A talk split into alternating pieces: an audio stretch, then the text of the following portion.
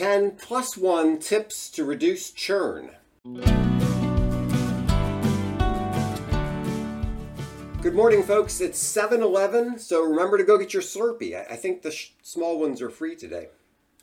Bo Sacks distributed an article by Michelle Yeon, hope I got that right, Michelle, titled Stop the Churn Improve, Improving Subscription Retention Rates. She has a good list and she has some good commentary on each item, but I think there's one very important thing missing, which I'll explain at the end. Here are Michelle's 10 tips with my comments. Number one, personalize user experiences. If you think about it, almost everything used to be custom made. Then we moved to mass production of the same item. And that was a huge benefit because of economies of scale and all that. But now we can get the benefits of mass production and still personalize things. That's where things are headed, so you need to get on board with your content.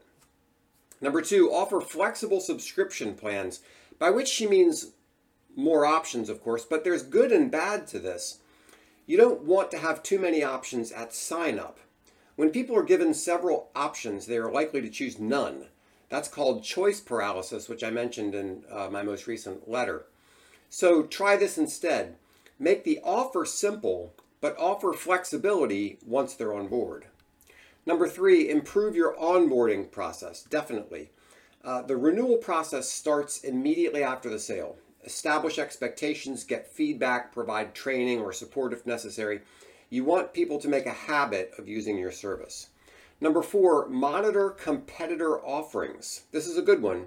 It's easy to forget that your customers have options. Keep an eye on what the other guy is doing. Number five, implement a paywall strategy. I'm an advocate of paywalls, but I'm not exactly sure what a paywall strategy has to do with retention, since once people are subscribers, they won't be bothered by the paywall. Number six, provide excellent customer support for sure. Make it easy for people to find solutions to their problems and use customer support to find out what those problems are. Also, consider telemarketing campaigns to contact people periodically. That can help also help with renewals. Number seven, offer exclusive subscriber perks. That's right, make them feel special.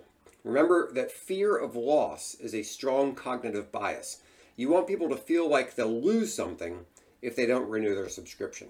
Number eight, monitor usage and engagement. This is crucial, not only to identify people who are in danger of churn, but also as feedback on what you're doing. Maybe people aren't engaged because you haven't provided the right content. Number nine, focus on customer retention. Aside from the obvious that it's easier to keep a customer than get a customer, Michelle says identify your most loyal and valuable customers and focus on them. That's a very key point. Keeping your most engaged customers happy is your best strategy for keeping all your customers happy. For one thing, it's easier to get feedback from them, and for another, they have the most investment in the service.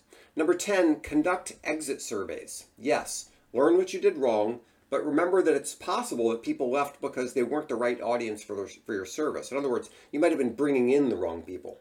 Now, here's my bonus tip, which I'm kind of surprised Michelle didn't directly mention, and that is provide people content that they want. The best way to keep people is to give them something that they value. There are lots of things you need to do to figure out what those things are, but keep your focus on giving the people what they want. Okay, I hope you appreciated this video. If you do, please subscribe, like, share, all that great stuff.